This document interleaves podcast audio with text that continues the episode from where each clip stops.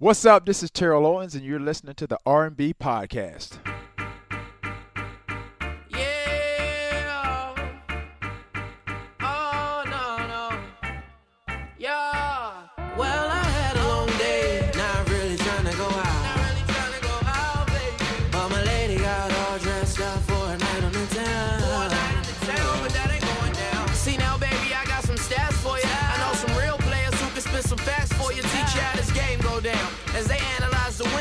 Shout my name out. Cause you bad, mommy, we can judge. Tune into the R&B show. Be sure to tune in. Tune into the R&B show. Be sure to tune in. All season long. Okay, okay. Yeah. I see this. Is Man, it, would this be considered R&B Yes. Yes. for R&B? Yes. I'm telling you. Okay. How we I'm, doing? I'm in the right spot. You in the right spot. if you listening, you in the right spot. Welcome to the R&B podcast, episode number eight. Always a shout out to Shot Infinite for the dope intro. DMV, man. Check them out on SoundCloud, Cloud, Instagram. I'm Nate Burleson. I'm real Mike Rob. Listen, we got a special guest, but I'm not going to get to that just yet. Hey, TD, let me get one more beat. See what TD working with. You know what I'm saying? Let's see. He got, he got to Okay. regain my trust after Okay, that. Let's okay. TDB. Let's see TDB for Okay. T.O. Oh, all right. Oh, I like this. A little soulful. little soulful joint. Okay, DJ, get it right. Let's go now. DJ DJ rebound. Right. DJ, repeat. Okay. oh, oh, this is This smooth, that man. smooth. This that grown folk music That right grown here. folk. Yeah. You got something for him, Nate? I I, got know you something, do. man. This, this right here sounds like something Snoop would go off on right here. Oh. For real. You ain't lying. You got something for I him, got. Nate? I'm gonna just wait. You know what Oh, I'm you saying? wait. You I'm- wait. You I got bars. You got bar. I ain't got no bars. I ain't got no bars. I may got some uh, healthy, uh, you know, nutritional bars. but I ain't got, I ain't got eight or sixteen. I ain't got none of those. I may have one or two. Hey, they're in my bag. oh my gosh. Hey, listen, listen. In the house today, we are joined by a very special guest, Living legend, baby. a, a living legend for sure, six-time Pro Bowler. Just to keep it real, one of the best to ever do it at the wide receiver position. The one, the only, Mr. Terrell Owens. Man, how you doing? I'm good, man. I appreciate it, man. You guys making me feel real, wel- really, really Hey, welcome. dude, you set the stage for what we do here, bro. I mean, come Nah, on, man. and we appreciate you joining us for real. We gonna get into it, but just for the people listening, quick intro. You can say your own name because I'm gonna go on a whole list of what I like to say All right. today. But what's up, T.O.? What's up, man? I mean, everybody knows me. I'm Terrell Owens, not Terrell for the people that are out there listening and that has been misinformed all these years by all these analysts out there. But it's Terrell. Yeah. I know what my mama named me, people. uh, but yeah, man. I mean, you know, uh, I'm that guy, man. I came from humble beginnings, uh, from Alexander City, Alabama. Yeah, Uh, you know, had, uh, I think, an illustrious uh, 15 year career. yeah, yeah. Well, hey, we'll get into it. You ain't gotta do all that. Yeah. Right? No, you I- gotta give us the I- you Wikipedia got- page. Hey, you, know, I, right. I, you said introduce myself. Nah, I mean, I I, can say just get your popcorn ready. Hey, yes, like that. listen, I that's what I'm talking. Okay, all right. Before we like really that. get into that, let me tell everybody about the R&B show. I got to remind you, it's the insight to the life of an NFL player around the league. Um, Ball players and celebrities, and it just so happened we got one who is two. He is a ball player. He's a celebrity. We talk pop culture, music. We got producer TD dropping new beats throughout the show. Um, it- it's a sports podcast meets like good times. You know, we keep it old. school. JJ Evans up Yeah, in the house, man. I know, That's what I'm talking Podcast, about. podcast meets. Okay, good time. Do it like this. Get your podcast ready. Hey, get, your podcast podcast ready. Hold up, time out. Oh, I got a hashtag. Get your podcast. Get your podcast ready. Get your podcast. Yeah, Yo, you about to have me making some shirts around here. Absolutely. Let's get it. Hey, Hey. I'm on ten percent. Hey, I got you. Hey, you a businessman. maybe hey, 15, 20. we gonna get into yeah. that too. Hey, but listen, coming up on today's show, um, listen, quite frankly, we got T.O., so there's not really much else to much talk else to about. talk about. We're not gonna dive into all the extra stuff that's going on in the season right now. We may sprinkle in some questions for T.O., but really, I just want to talk about you, your career, and you know, I'm not gonna I'm not gonna man. say, you know, that I'm a stan, But I'm a stan, bro. I'm a super fan of you, and I've been a super fan. And as we talk, you'll see a lot of things that I do in my career and have done in my career, even in my post career. They was off your blueprint, straight up. But we'll get into that. Oh, wow. um, we're gonna talk about dealing with the media. We're gonna talk about the fan spotlight when it's hot, when it's cold. Uh, we're gonna talk about relationships with teams and quarterbacks, and we're gonna ask you about the best receivers in the game and also the best receivers of all time. Okay. Um, so this is our, our usual PSA, Mike. You know, Let's you got to give them the PSA. Tell them where to find us. Make sure you subscribe, iTunes, all Yeah. that, Stitcher, all that. Please leave a review. Mm. We need a review. We need to get this video up and going. You can Mm. check us out on YouTube, NFL channel, all of that stuff. But we keep it 100. Yeah. And T.O. in the building today. We gonna keep it super 100 today. That's all I you got. I'm telling you. And, and, and T.O., I'm, I'm gonna start it off a little bit, man. Wait, wait, wait. Hold wait. up, man. I'm, I want to get But into we got it. another beat though. Man, look, I want to talk to Big okay, Homie, all right. We'll get we'll get one, one more beat real quick. Come on, Nate. Let's get one more beat real quick. all right, all right, all You know TD hype about his beats. And he, and he trying to Oh, trying to get us back on his good side. oh, What you this think sound a little that? gutter right here. Uh, It's- okay. it- it- but it's it, it's a little it's a little Okay. corporate gutter. Uh, uh, a little This gutter. sound this sound like this could be on Empire. Uh. A little gutter. Okay, I think I got Oh. something, Mike. A little gutter. Oh, Okay, hold up. Let me get my bag. let me hear something, Nate. Let me hear something, Nate. What's up? All right, he said it sound a little gutter. He said get your popcorn ready. That's a little butter. Uh, This is all wordplay, no stutter. oh, We got T.O. in the building. That's no mutter. oh. Yeah, no sucker. You see, I don't. My rap. man I just, did it. I'm One of the best in the business. He walks up in the building. You don't gotta ask who is this T.O. You know. Tell him, Nate. Straight nasty. Tell him, Nate. Sometimes he was grimy. Sometimes he was nasty. Oh. He run right past the DBs trying to guard him. Oh, Oh, come on, Nate. oh, Come on, Nate. Okay. Come on, Okay. Nate. Get in my Okay. zone a Come little on, bit. Nate. Man, listen, we got I thought you T.O. was in the building. mood for a I was about, second, to, was man. about to lose Nigga. myself. I had to stop myself from cussing. We got know, kids listening. man. Yeah, yeah, Keep it man. PG. Keep it PG. Keep it PG. All right, listen, man. We're gonna jump into this first topic. Um, you know, I, there's no other player that I can remember in my generation that dealt with a spotlight hotter than yours. There's guys that deal with the spotlight from an athletic standpoint, and then there's guys that transcend the field and they get everything. They get the celebrity tag, they get the athletic tag, and I remember just watching it from a distance. You say get your popcorn ready, and you said that on the field, but to me, I took that as we watching a movie. Like you was a movie, dog. Every day was something. So, just out the gate, what was it like dealing with that pot, with that with that type of pressure and that spotlight while you were still trying to be the best receiver in the world? Well, me for me, man, I just said I, I, took it upon myself when Jerry, you know, started. He was at the end of his career, and I knew I had to kind of step into his shoes. Um, I knew that there was a void that was needed. You know, for me, I challenged myself to be that go-to guy. I challenged myself to be that playmaker. I knew the responsibility just watching from afar. You know, kind of sort of with with Jerry with the responsibilities that he held.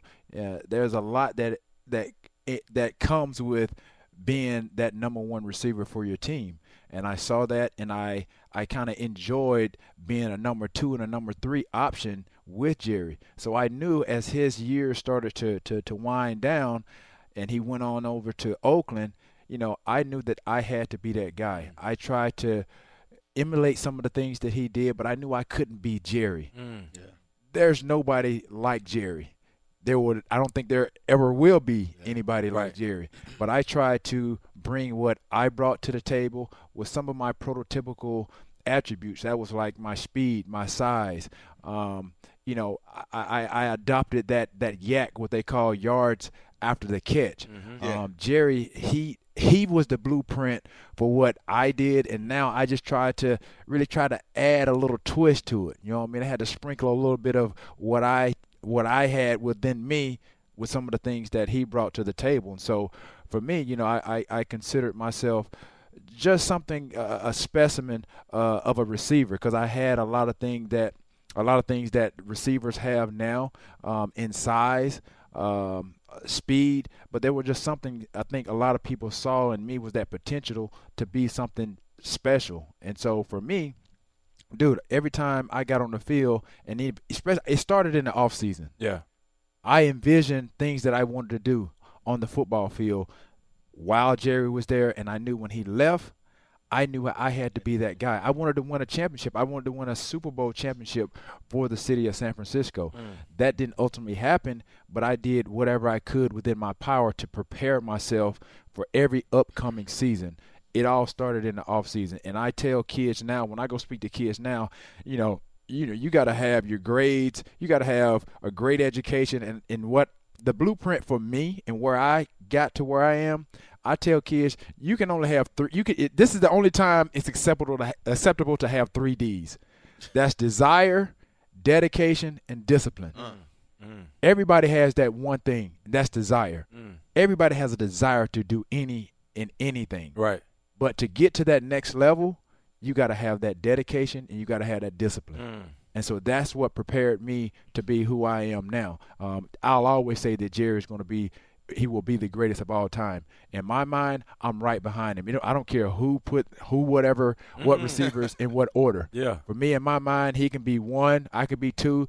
If you want to narrow that gap, he can be one, I can be one A. Oh. oh. I, I hear that. I hear that. Now, now, T.O., big dog, talk about, you know, I, I spent time with you out in Seattle uh, in 2012, and you talk, you, you you spent a lot of time talking about Jerry and the impact he had on your game. Right.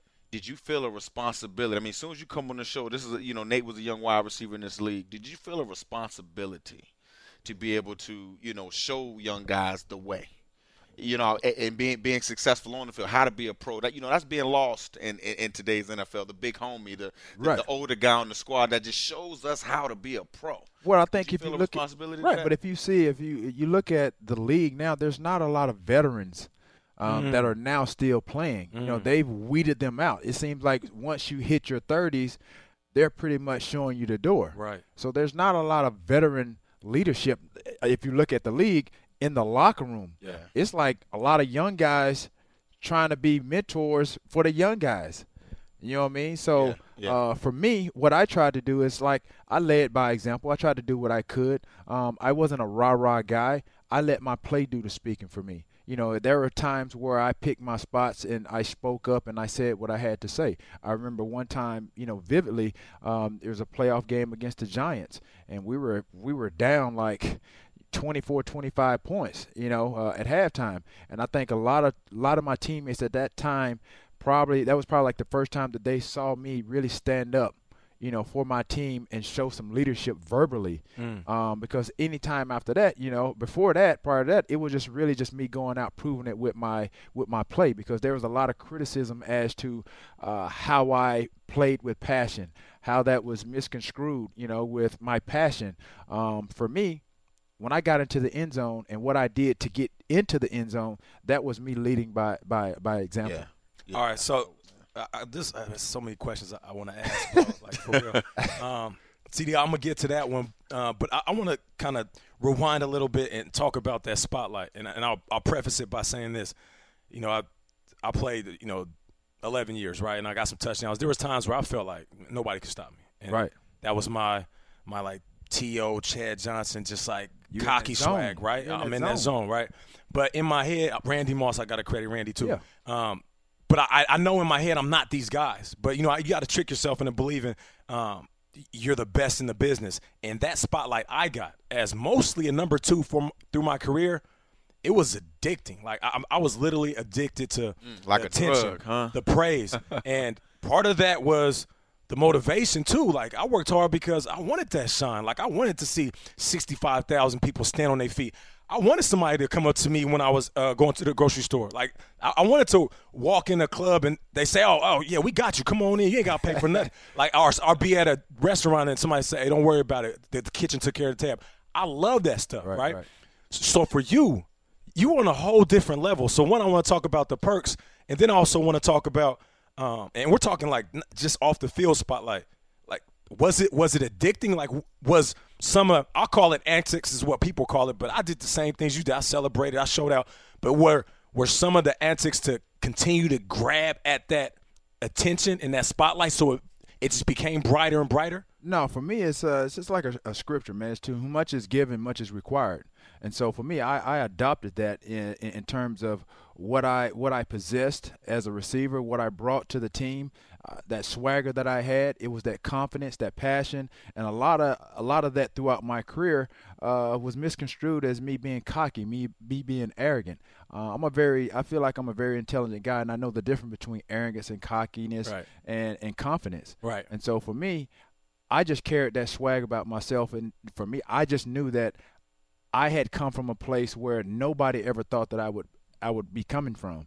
Um, I never saw myself playing beyond the collegiate level. Uh, I don't think a lot of people knew that when I came out of high school, I was getting recruited. The only reason I got recruited is because there was another receiver on our team that they were heavily and highly recruiting. And they saw film on him and they saw me make a few plays here and there, and they just offered me a package. I mean, it was a package deal. So I went to the University of Tennessee at Chattanooga, and literally, like I said, I had no idea. I had no idea where I was going. I was a, I was, a, I was, I was a, in love with basketball. So I had some offers to play at some Division two schools of basketball, but I had already signed my fo- football scholarship to Chattanooga, so I went. And again, the only way, the only reason I, I went was because my mom wasn't in a position to pay for school.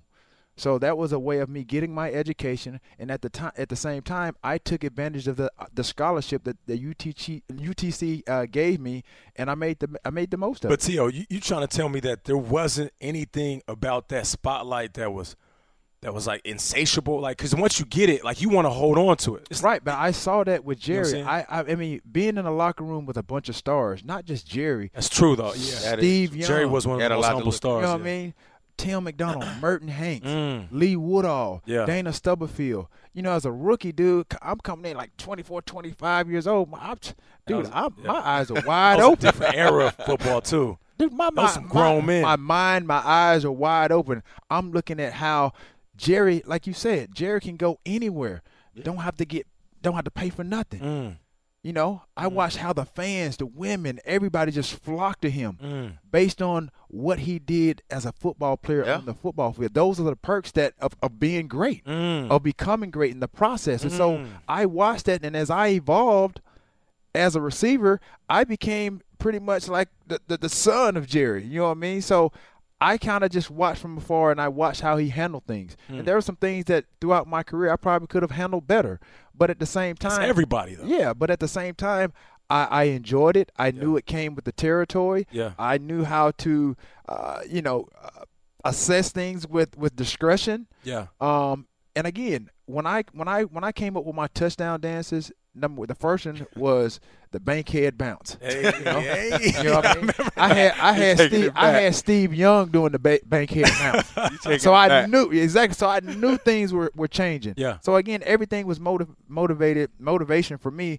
because I wanted to do whatever I could. I mean, there was there was other incentives for that. Yeah. that was Yeah. like to help my family. Uh. you know what I mean? And it was personally. branding too. It was Yeah. branding. in the Being process, smart, being right? In the process, that's what I was doing, but I didn't know what I was doing until Mm. later on in my career. Mm. Then that's when it became just a form of entertainment. Then I saw myself not only just a football player, but I was entertaining. Mm. I was entertaining the crowds at my home mm. stadium and when out on the, on the road. Mm. They couldn't do nothing but respect what I did on the football field because I did it. Like I said, I did it the way I thought was the the right way to do it in terms of not tarnishing the integrity of the league. I didn't. My touchdown celebrations weren't obscene or anything like that. I had. I was being creative. I mm. had fun with with with scoring touchdowns, and that was my motivational factor too. Is that I every week I tried to one up myself. It's okay. So now I, I I've done it all. Like I've sat in a hotel and practiced my celebrations. Whether I'm on the road, I'm playing the Eagles. See, I'm y'all about to, wild like. I play I'm- full No, back, I'm saying like I'm about to I'm about to do the eagle wings. I'm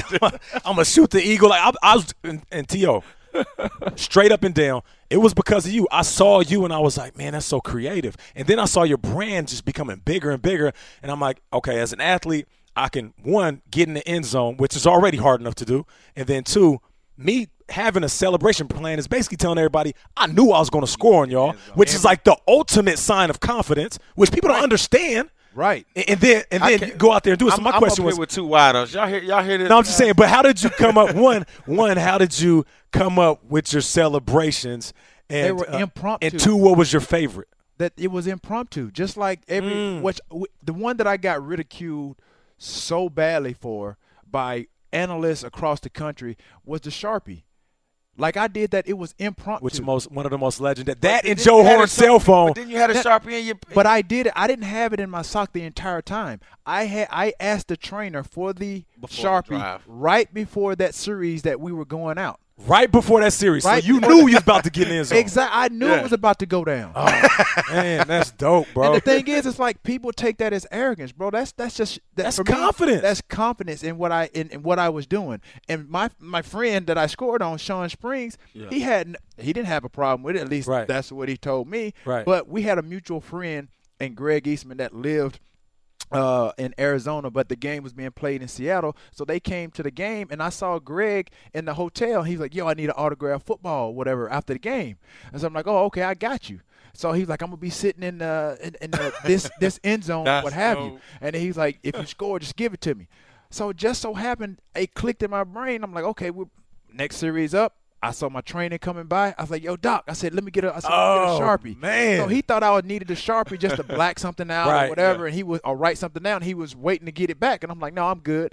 He had no this, so he kept going. Yeah. So he didn't know. I stuck it in my sock, went out for the next series or whatever. gave We called a couple. to your homie, right? huh? Yeah. So I scored, and dude, it was just just a natural instinct. I, I got the got the pen, That's awesome. signed it, and I saw That's my dude, dope, and I man. gave him I gave him the rock. And, and see, and see, people don't know the backstory, and they don't know the actual, you know, events that happened that led up to you Prior signing to that. that, yeah. But all they saw was you pulling it out, and then you got the backlash, and it was a It- it- backlash. but, but Right. It, but it was awesome TV. I ain't gonna lie, we're entertainers, bro. right. I am must see TV. Yeah, it, it, it's Uh. awesome television. My que- my question to you, big dog, is you've been in a lot of locker rooms. You've seen the locker room change. You talked about first walking into the San Francisco locker room, how that was, all the, all of those stars. But then you talk about your celebrations. For one, how has the locker room changed going back from the 90s and going into now? You see what I'm saying? How has the locker room dynamic changed? We talked about off air a little bit how that you know, there aren't a lot of older guys. Right. You know what I mean? To kind of control and police the locker room. And two, through your celebrations, we got 53 individuals in there. You did.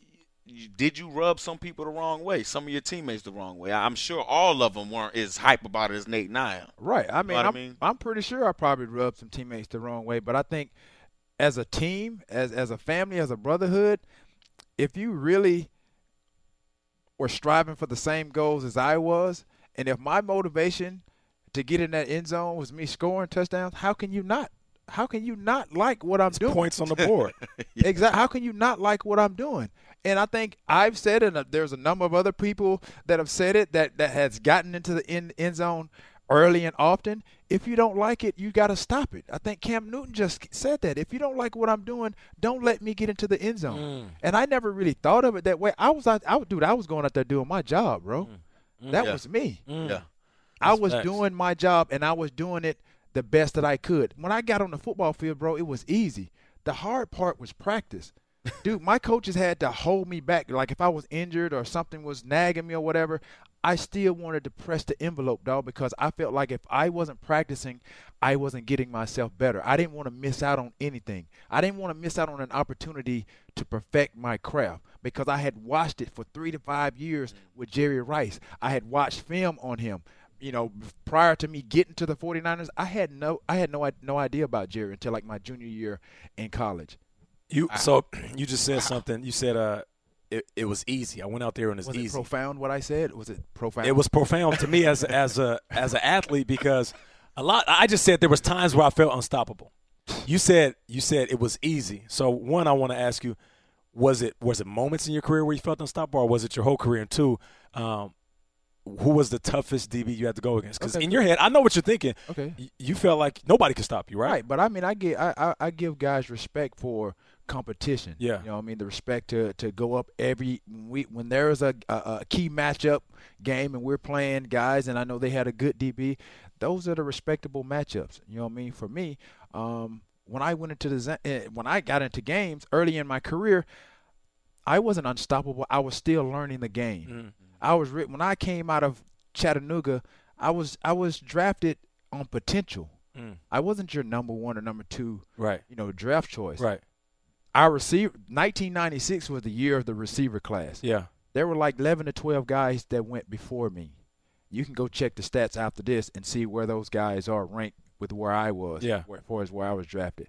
But as I evolved, like my after my third or fourth season, I started to feel like I belonged.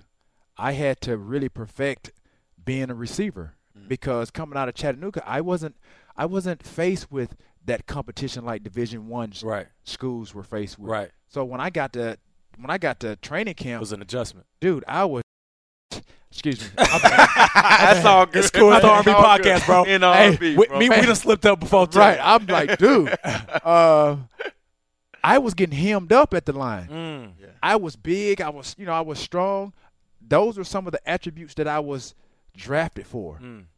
But I had to put all these pieces together. I was raw. I couldn't get off the jam. I, I had to quicken my feet up. I didn't know how to really use my hands. Mm. All I knew how to use was my size. Mm. So I used that to get off the line. But I, DBs that are veterans that have been in the league, like at this time, five, six, seven, eight years in the league, they start seeing that they couldn't heal me up because I was using my strength to get off the line, but I couldn't be one dimensional Right. in order to expand my game, there had to be a lot of film study on, Mm. and there was a lot of pride in that too because we had to go in there and watch the film on what we did like an hour ago, Right. Right. and to get hemmed up in front of my peers Mm. and watch Jerry do it effortless, Mm. J.J. Stokes do it effortless, Mm. Nate Singleton Mm. effortless, and these other receivers, I'm like, I got to get better somehow. Yeah. So there were times after that, once I start putting things together, I start really kind of working on my craft, staying after practice, Mm. using my hands, start doing things with my feet, drills to kind of, you know, because I wanted to do like those shifty guys, Yeah, those yeah, fast, quick guys. Yeah. That's that those things that I watch because I I try to pick something from this receiver, something from that receiver, Right, right, that right, right. receiver, and try to incorporate it into my game. It's almost like you're, you're I'm trying to create a player, Right. Right. Facts. Yeah. and I created To. Mm. And so for me, there there were times, dude, where yeah, I felt unstoppable. Mm. There were key matchups. There were guys like that. I worked so hard in practice that I knew that in the game, yeah, there are going to be some difficult times. There's going to be some times for me to man up, for me to be the guy for my team. There's going to be go-to plays. Yeah. There were times where I had to, you know, be a decoy. Yeah. But I, I as my as my years progressed, I I learned how to be not just one dimensional. Yeah. But yeah, I mean, I, I faced Champ Bailey early in my Champ. career, Champ was a monster. career, Charles Woods. Ooh. But I Remember those those guys were the top guys at that time. The, Yeah. the most difficult guy that I had a hard t- that I had a time with was Aeneas Williams. Ooh. Yeah. Like a lot of Love people don't know Aeneas that. Yeah. Dude, he's he's he's he's crafty. Smart. You can tell he studies film, Yeah. and that's what it's all about. I mean, Yeah. to perfect your craft, there has to be a little film study with everything. Yeah. But then, but when I when I got on the field, I I had to make it look easy. Yeah. But that was that became because of the preparation that I had in practice. Yeah. So you said you- when you play when you were younger, you picked a few players, um, and you could piece together and create a TO. Name a few guys in the league right now that you would do that with. Oh, right now, you look at Antonio Brown. Oh. He's real shifty, Mm. quick, separation. Um, I mean, you look at Calvin Johnson. He possessed some of the things that I do in terms of the measurables, his Mm. size, uh, Speed. speed. Ability to jump hands. Right. Yeah. Being a, yeah. I wasn't one of those guys that were just able to have a lot of body control, jump up and just do crazy stuff like your uh, like your Roy Williams, Right. you know, back in the day Right. uh, for Detroit. Like this guy making one hand catches like your Odell Beckham. Odell Beckham. Landry. Uh, these are guys now that I see. Like, yeah, I mean, they they have some some uncanny ability to track this ball down, catch it with one hand, and again, like now, it's it's it's a good thing, but it's a bad thing too because now kids are going out trying to make one hand catches. Right. When they you know, and then you get into games. It's it, they start to practice one ca- hand catches lot so more of much. those than you then now you're you're trying to make a one hand catch when you should put you drop it when you could put two hands on it. Mm. But everybody don't possess they they don't possess that ability Right. like your Odell Beckham. That's Facts. that's that's a gift. Yeah. You know what I mean? And now he's I think now he's starting to to realize that that one that one catch has put him on the map, Right. so to speak. Now he has to he has to transcend transition that and put it into one bag to be a complete receiver, mm. just like he did last night, Right, he was. and and be a a, a game breaker, a game changer. Yeah. T.O. how important? I'm gonna kind of flip the script a little bit. How important is a QB and wide receivers relationship? Um, I mean, it is and it isn't, because there are situations where I didn't particularly have the best relationships at times with my quarterback, but I didn't elect, I didn't let that affect how I went out and prepared and how I played on the football field.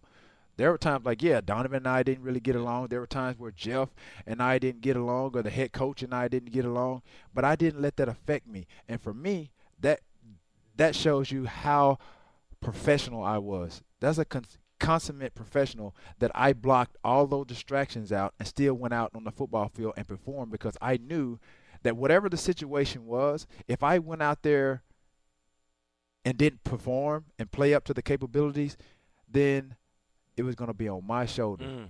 You know what I mean? All the negativity was going to be on my shoulders. Mm. So I didn't give the media anything to run with. All they can do is it didn't matter. But how weird is that? Like, like, cause I played quarterback before, right? And how What? weird is? Yeah, I played. Yeah, I played it. You look like Heisman- quarterback. Heisman finalist, baby. Uh, it ain't no time for your individual accolades. Hold on, hold on. Wait, Look wait, it up, wait, man. wait. That- No, look up. come. Yeah. Way too buff. big, dog. You But look, check this out. No, hold on, wait, wait. Hold on, hold on, hold on, hold up, Nate. Let me get this in, right, dog. I know that's Quarterback? I know this your people. All right, all right, go ahead. But there's, you know, there's those conversations sometimes you gotta have, where it's like, if you don't like me, Right. that conversation, you have to be. It, it- that's a lot of self control on your part to be able to still go out there and communicate, do your side adjust, still do all all the things that's that's required of that chemistry people always talk Right. about. I mean, how it's just how were you able to do that, bro? Like, I, I just because I knew for me, bro, it, I was playing a sport and I was competing at a high level with some of the greatest people that have ever played the game. And I'm playing a sport that I really didn't have a passion for, any aspiration to play. But I was playing it just as good as they were, if not better. So for me, when I what I was doing and what people were seeing on that field every Sunday, Monday, it was a treat. So for me, I knew that in the back of my mind, like if I go out there and screw up and not play up to my capability, it just really validates what any analyst may say on Mm. Monday morning Mm. about what they thought they heard or Mm. what they knew about me Mm. as a person. I didn't let that distract what or deter what I had to do on the football field. Because my job in between those lines is to catch the ball, get to the end zone, help my team win. That was my motivation. That's how that was my preparation Yeah. every offseason. So when I I know what I did in the offseason, I know what I did in the offseason. You could see it with my with with my body. Yeah. And you saw it with what I did when I caught that ball and I got to the end zone. Before we get to this beat, real quick, because you said my body and everybody knows you as a prolific athlete and still in shape. Two questions. One, can you still play? And do you want to play? Yes and yes. Given the fact it's under the right circumstances. You look at the rash of receiver injuries throughout the course It's a lot of them. Of this of this season. Again, have I been actively, you know, pursuing, you know, this year to play? No, but people have come to me. I mean, I've had the guy from Boston Globe reach out to part of some of my management, you know, and ask me like, what, you know, are you seeing what's going on? You know, do you think you could be able you would be be able to come in here and, and, and play or whatever? What's what's your what's your thoughts on that? Looking at that situation, understanding that organization, understanding the coach. I mean, I know guys that have played for him. I know what they possibly could be thinking in terms of why they won't bring me in. But I'm not that same guy that I was 10 years ago. Mm-hmm. You I- talk when we're talking about New England Patriots. Right, the New England Patriots. Yeah, I, I'm I'm a more mature person. I mm-hmm. understand, you know, my pitfalls, where I went wrong, what I could have done right. I, I, I could have gone, should have went left, Right. but I went right. And, and they're notorious for signing older players and being very productive with older players. Right. I so mean, I mean, i.e., Randy Moss went there when everybody thought his career was over and went off. went ham, bro. You know what I'm saying? We're going to get back into uh, relationships with players and coaches. Hey, TD, let me get one more beat real quick. This is good stuff, man.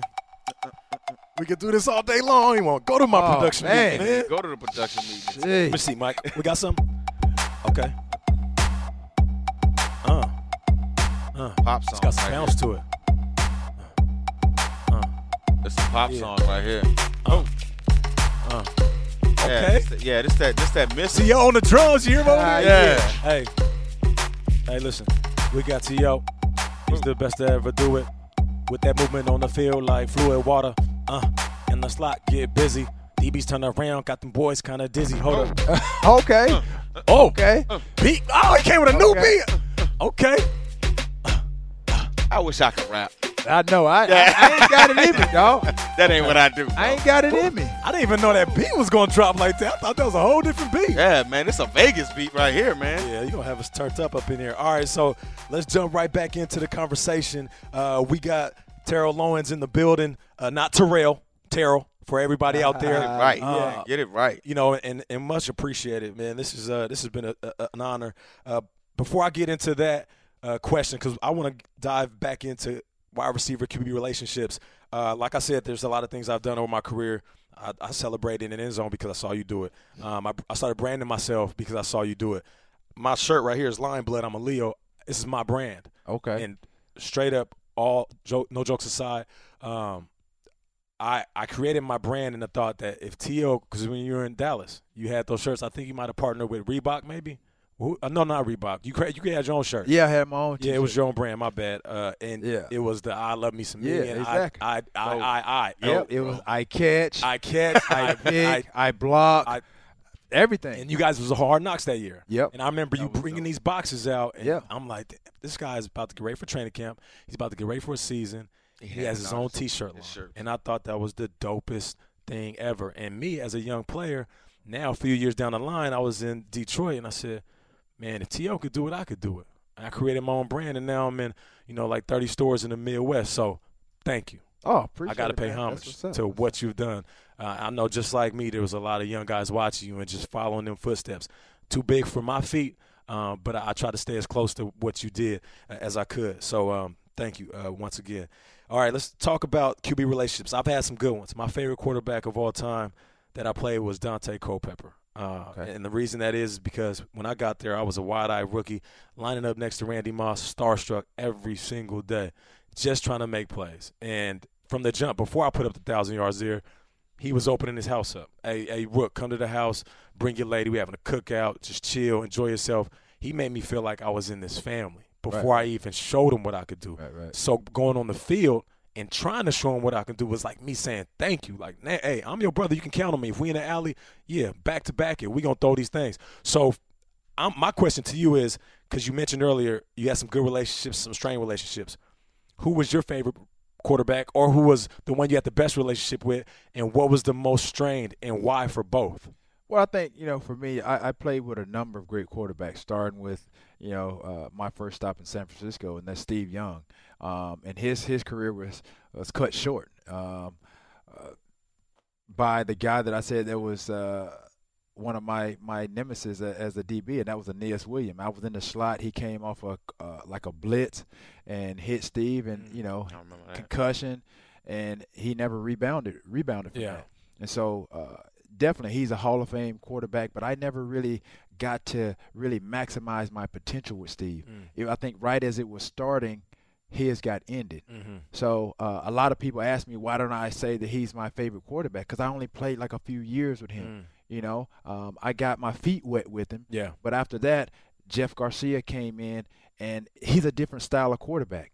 He wasn't your pocket passer, uh, strong arm quarterback. So we had to uh, tailor our offense based on his skill, his strengths. And so that was rolling out of the pocket, understanding the West Coast offense. timing. Uh, we have things sort you know called the scramble drill. Yeah. And wherever you are in on the football field in relationship to the quarterback, you had a design route. Right. So for me, I'm gonna I'm, I'm probably gonna trademark this after after I say this. Um, but what I did with Jeff Garcia when that scramble drill happened, I called it MYA. You have to make yourself available. And so that's what I did with quarterbacks like that that were really shifty, quick, made plays with their arm and with their feet. So if you look at a lot of my highlights, sometimes if you know there were plays that broke down, I just had to get in relationship with the quarterback, get the ball, I made myself available, and then I did something with it after that. So Jeff, I could say he he was uh, instrumental in a lot of my success, but we complemented each other.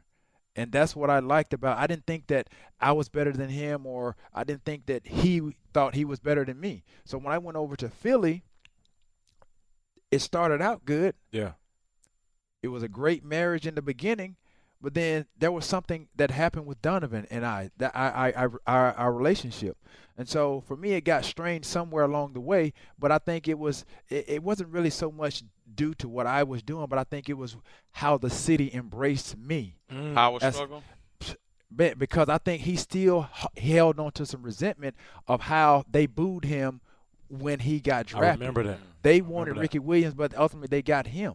So when I got there, dude, the city was No, on brotherly love fire. showed you love. Dude, it was on fire, bro. It was like I don't know how many in that stadium, 70, 80,000 people. When I scored from the first play of scrimmage for my for preseason, Mm, we played the Ravens. The first play out the gate, mm, Six. 81 yards. mm. 81 for 81. It's Mm. like, dude, it was It was like- it was- it was, was a meant to perfect be. marriage, right? So when I start scoring left and right, bro, and the the stadium is like the fans like to to to dude. I I I, I can see where it kind of rubbed him the wrong way. I- but- but Y'all good beat us in the was- NFC Championship good for game that year. I No, remember. Right, it's good for the both of us. But I- like I said, I I didn't think any I didn't think anything of it, dude. I was going out there doing what they brought me in there to do. Yeah, That was to make plays. make plays. So how he saw me and how the fans saw me, that was something personal. I think it was something that like not only uh, my teammates saw it, but parts of the management they saw it as well. They brought it to my attention that I they, I think he felt a little a little envy, a little jealousy there. But for me, dude, I was just coming there to doing my job, just doing your job. doing my thing. Yeah. And so again, the, the relation got strained a little bit. Um, for what I did, I, I, I got injured late in the season. Um, it was a Super Bowl. I mean, they had been to the NFC Championship four times prior to me Yeah. getting there. Yeah. I Andy. Reid, I, I had a relationship with Andy Reid. He told me he c- come in here. He's like, you're the piece that we need to get Yeah. over the hump. We need a playmaker on the outside that Playmaker. could stretch the that could stretch the field, blow the top off. And I did a little bit of I did any I did everything. I went across the middle, Yeah. went deep, short. It didn't matter. So when I went in there, I brought that swagger to the team, Yeah. stemming from what I had done eight years in San Francisco. Brian Dawkins said it himself. When I didn't play in those two to three, uh, the, the rest of the season, and then those two playoff games to get to the Super Bowl, I heard him say, he's like, what I had brought to them that season, it carried over when I didn't play in the playoff games. Yeah. I provided swagger Oh. that probably guys didn't realize that they had, but I exuded that confidence, and that's what I did. I mean, I knew what I possessed, and I knew what I was coming in there to do. Yeah. That was to help to get get the team to the Super Bowl. I didn't play in those those playoff games, but ultimately what I did is I provided that spark. I provided something in them that they didn't have, and so for me, again, I played with the Ryan Fitzpatrick. I can say, I mean, I've said a couple times, like he was one of my favorite guys to Mm. play with. Mm. Looks like a fun dude. That's what's up. Like He looks fun. and the thing is, I look at the way Brandon Marshall relationship Yeah, is with him, and he And the loves him. thing is, people don't. They probably don't know he went to Harvard. Yeah. Yeah. He's a very cerebral quarterback, Mm. and I and the reason I say this is because I can go back to that season in Buffalo. They had Trent Edwards. They wanted Trent Edwards to be the guy, but he just didn't possess whatever they saw in him, Right. and he never turned out to be what he turned wanted wanted them wanted him to be. So when there was a couple of injuries that happened, Ryan Fitzpatrick stepped in. Prior to that, dude, my my stats were very dismal. Mm. like they weren't up to par. Yeah. But once Ryan Fitzpatrick got in there, I got a veteran quarterback that I felt like I could re- relate with, and he understood what I was there to do and provided for that team. Yeah. Once he got there, dude, my stats went through the roof. Mm. I remember the Jacksonville game. We're on the two yard line. Anybody knows first and ten or whatever on the two. Right. We're trying to run the quarter. Yeah, you Get it, it. give it to your guy. Right. Let's get some room so we can, Yeah, you know, open right. the offense up a little bit. So I line up to the to the right. It's going to be a running play, He look at you. but I see the no, no, yeah. Before that, I see the safety sneaking down because in the he's, trying to stop the, the run. Nobody over Body the top. I'm one on one with the corner. He made a check. He looked at me. I understood what I. In my mind, I'm a veteran. I've been Yeah. here for. Yeah, you I've been at this it point. is. You So understand. I'm like, okay, this is what it's like to be on one accord with your quarterback. Mm. I got the the corner on me. I'm seeing the the safety sneak down, cheat down. He made a check at the line. Didn't create any fuss, any any any inkling or clue that what we were doing. He made a check. The the guys up front knew what to do. Threw me on the street. Hmm. 98 yards later, it's six. That game, I think I think I may have had like either 200 yards or close to 200 yards. Hmm.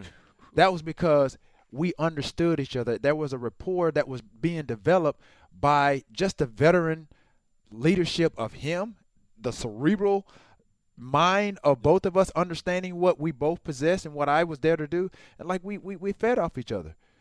Prime example, Brandon Marshall this past weekend. Wide open at the line of scrimmage. Pat, Fitzpatrick didn't make a fuss. Right, He just threw it right out. right out there. Uh, Touchdown. A, few weeks ago, Colin Kaepernick had the same thing happen. He snapped the ball and handed the ball off. Didn't hit hit the guy. Why you taking wide shots at open. Colin Oh, well, I'm Kaepernick right doing- now? I'm just No, showing but you- just, No, I'm he's joking. I'm- basically difference. showing I'm- you I'm the giving him a hard in time. yeah, but I the feel you. difference in a guy that that's prepared and not prepared. Yeah, You know what I mean? Yeah. When you go up there, dude, you gotta assess the field. that's you know true. what I mean? No, I Play feel football. Yeah. I feel you. I Play feel right. you. game You of can't be so locked in to where you can't really see see everything going on. TD, you got a beat? We're gonna lock this up at the end, man. T.O., we could do this all day, bro. Hey, tell them, tell them in the production meeting we're gonna be a little bit late. A little got bit late. a couple Just more questions. so we Tad can bit. close this Marcus, out. you got to Yeah. go down there and make it happen Yeah. now. Yeah. oh, this is some like Rockefeller. Yeah, little Rockefeller. It's the Rock. Yeah. What you, what, what, what you want to rap about? Oh, I don't know. You I don't rap though. You gotta give me the subject, man. You my hype Right. man. I'm a hype man. Rap about uh, rap rap about Cam Newton, man. Ooh. Hot right now. Damn. yeah, Let's rap yeah. about Cam. Ain't nobody in the league playing like the man. He out there like you can't see me. Oh. I score, I'ma look like the MVP. Oh, Six five standing real tall, get in the end zone, hand the kids the ball. oh, They try to say he can't do that. come on, Man, where they do that? They come on, just Nate. Give me something, please Nate. stop hating. I'm spitting these bars and you anticipating. Just Let's go. relate to the game. Don't relate to the lames. Oh. Just keep doing your thing. Bang bang. Okay. Yeah. ended off like that. Bang bang. That's for the thugs that's listening. Oh yeah. Oh it yeah. Oh for yeah. the thugs. Yeah. Hey, uh, all right, man. Let's talk about off the field, man, because we could talk about on the field, uh, Man, you all know, this whole long. time. So, uh, you know, but before you answer, so I know the new, you know, line for my line, the podcast slash to t-shirt line. We got the MYA shirts and the and the triple D shirts. right. You know what I'm saying? I'm gonna just take my little fifteen percent. You go ahead and take the rest. All right. Mike, you cut out because you didn't come yeah, up with none of the ideas. 81. Yeah, all right. yeah, all. Um, but what do you got going on now? Just talk about being out here in Los Angeles. Um, what's in the future? Uh, I mean, I mean, I think everybody knows that you know I've always kept myself in, in shape, and uh, I should be somewhat involved in some fitness, something. Yeah. Uh, so I, I have a, a product coming out with the uh, with a buddy of mine. It's called Bodyboard X. It's a, it's a board with some resistant bands uh, that's going to target your core. And You put an- me on to the resistance bands, and you don't even know you did it. He was doing them Like Seattle. for real, just watching. I ain't even know, huh? Way ain't before even that, know it. You ain't even. I saw you. ain't So, I saw you do an interview about it, bro, and I bought me bands. I carry them with me everywhere I go, bro. Oh yeah, man. appreciate you, Yeah, dog. it's- it's, uh, So, so, yes, explain the body board, yeah, body so- board. And there's a little attachment that you, you, you, you add to the board, and it really creates a lot of instability once you get on the board. Mm. So there's going to be a lot of exercise. Got to activate that. Yeah, it's gonna it's gonna naturally do it, Hmm. and then you can add the the resistant bands and, and create monster workouts. When can then- we be expecting this? Uh, hopefully, I mean it's in the it's in the works right now. So Gotcha. I'm wait, we're waiting on my guy to, to, to get all the business stuff handled. Uh, but most importantly and, and most passionately that I've been working on probably like the, almost a year now is uh, my my, my Clothing fashion line, my clothing line, Yeah. That's and it's called Prototype 81. I'm familiar with it. I Okay. saw it. Yeah, so uh, that's what I that that's that's that's my passion at the moment. So What type of clothes? it's going to be it's, it's called athleisure. I think a lot of that's Mm. where a lot of the fitness clothes and uh, fashion is going now is the athleisure wear. And so what that is, it has an athletic look. Uh, it's casual, it's comfy, um, but yet fashion forward. It's Mm. something where, especially it's men's and women's. Yeah. Uh, something that you may possibly could wear to the gym, but you could also wear it out. You can go day shopping. Right. You can wear it, you know, wear it to the Go airport. meet, meet some travel. friends for drinks. And, Right, absolutely, and not really feel out of place. Yeah. Um, so it's it's going to be real, real, real casual, real fashion forward. So Mm. that's what I'm doing right now. That's what's up, man. Uh, you you got that out right now? It's in the process. In the so process. man, I'm learning everything. Behind the I'm- scenes, you've been working. I'm going into fabric stores. I'm sourcing Okay. my own You fabric. hands on with it. I, I- Exactly. I've been seeing stuff Knowing online. The difference between you know PK fabric, There it is. two-way, Yeah. Okay. four way, Price points, and Exactly. what you buy it for, what you sell it fleece, for. I know all of about that, it, man. So uh, yeah, it, it's uh, yeah, That's what's spandex, rayon, tri blends. I mean, so yeah, man, that's that's what I what I'm doing now. So, oh, oh trust me, it's coming. Before we let you go, I, I, I want to know what was your coolest celebrity moment? Probably meeting Michael Jordan, Mm. and I remember exactly where I was. But you were sponsored by Jordan. Yeah, at one point in time. Yeah, after that, I didn't know. Um, after meeting him, um, I think I can't remember what the year was, but it was when the All Star uh, game was in Atlanta, Mm. and I remember I think it may have been uh, Keith Sweat's club at the time, and I'm talking about everybody was trying to get in this club. Uh, I mean, it was dark in there, so I'm, I had no idea where I was, and so I'm I'm in in the vicinity. And they said, "Man, that's Michael Jordan." So, so I went over and I introduced myself, and I'm like, "Hey, how you doing, Mike? This Terry." Yeah. Like, "Oh man, you know, Mike is super friendly. Mm. Yeah. You know what I mean? He's like, man, I know who you are." How'd that make you feel when Mike said that? dude? that might have been what took my game to another level, and I didn't even know it. Didn't even know. I feel you though. Sometimes No, you meet a celebrity they know seriously, you. It's the best feeling No, in the world. this is Michael Jordan, like at the height of his, bro. That's dope. Michael, Michael Jordan. Michael Air Jordan for real. or Air Michael. you feel like a however you little wanna kid when you when you say that. Oh man, to, for him to say, "I already know who you are," Mm. bro. it solidified who you Dude, are. I, I probably levitated off the ground and didn't even know it, bro. Because literally, like for me, dog, that I was like, wow, like I played it cool, but when I went home, man, I told my mom, I was like, I met Michael Jordan, Mm. and I told him this whole describing, and I'm like, he said he knew who I was already. So for me, dude, that was like a step, a step in the direction of I had kind of arrived. Yeah. yeah. In Yeah. a sense, for somebody like Michael Jordan to say he already knew you, Oh, dude, That's it was it was it was unreal. Wow. that's what's up. Hey, TD, what's up? What you got? Fun little story. ATL is where I'm from. I actually played at the same gym you did back in the day at a Crunch playing hoops. Way Oh in the day. man! Oh, right there in Buckhead, all day long. Small world. It- oh, he, he- I was about to say, did he give you some buckets? I mean, you Uh, brought up the story lea- like, he was leaving when my my team got on. So oh, you ran him off Oh, the you court, is what you, you ran him said? off the well, we won the next four or five games. but, no, see, Right, but the thing leaving, though. is, you want me to tell you what something interesting about me in my career, and, I, and the thing is, it's like I feel like knowing what I what I'm about to tell you, like if I would have really focused on it, dude, there's no telling what my career would have been like. But the first eight years, bro, I never ran a route in the off season. What? What? Not one. You just did speed training or, or I didn't even do weights? speed training. All I did was lift weights and play basketball. That's all I did. Play basketball. That's how you. You know the shape. you know th- that's how I love basketball. Still So- to this day, yeah. what? You feel like you could play in the NBA, huh? What? I know. I listen. We got, we Well, let, me gotta- let me finish see- my you- thought. did But you let see me the finish, passion let, me- let me finish my thought though. Go ahead. The first time I got on the football field during the off season was when I went to Philly, and that was where they tried to adopt or really just tell me, okay, we got to have some chemistry with you and Donovan. Yeah. So I was coming in, like I said, I, I had gotten signed in the off season or what have you. So we had some catching up to do. So they wanted to just kind of hit the field running. So literally, like during the off season, Donovan lived in, in Arizona. He had called up some guys like, "Yo, Let's go hoop. let's no, no, no, let's go, let's work on." Oh. We were running routes. He, In that was my first time. He's like, "Yo, let's get Get on the there football field." Let's. For me, I'm like, "Huh?" But I'm like, "All right, I'll I'll do it." Does it Yeah. every year. So those are some of the things that, like I said, I never did with Steve Young. Mm. You know what I mean? I never did with Jeff Garcia or Elvis Grbac. People Right. remember him? You know, Yeah. or Tim Tate. We the times that the times we got together was in training camp or OTAs. That was the only time that I spent. But in the offseason, that was my first time ever. That was going into my ninth season. Is when I ran my first route during on the offseason, really practicing, That's really crazy.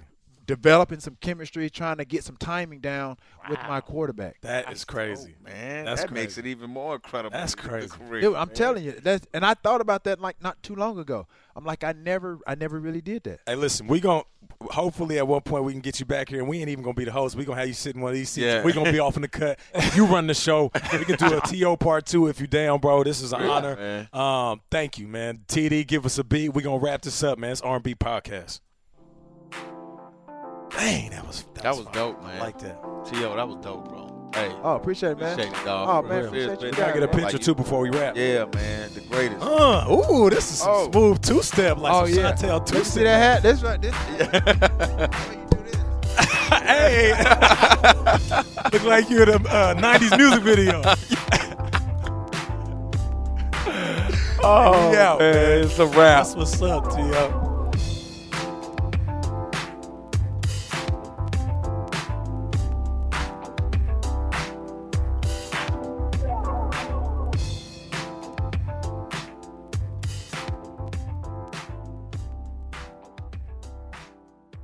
Hi and hello, everybody. Dave Dameshek here. What's happening, Ike? What's happening, Dave? Well, football is what's happening, and the playoffs are nigh. People in Cincinnati are concerned about A.J. McCarron. The Carolina Panthers fans are feeling good about Cam Newton. Maybe they should take a loss before the postseason No, arrives. they should keep it going. Let's talk about that, and let's also talk about just how bad Matt Ryan's looked over the last couple months. We're going to do it for you on the Dave Dameshek football program. Mike Taylor will bring Maurice Jones-Drew in here, maybe Handsome Hank. That and more as we kibitz here in between week 14 and get ready for week 15, the Dave Dameshek football program. Make sure you check it out.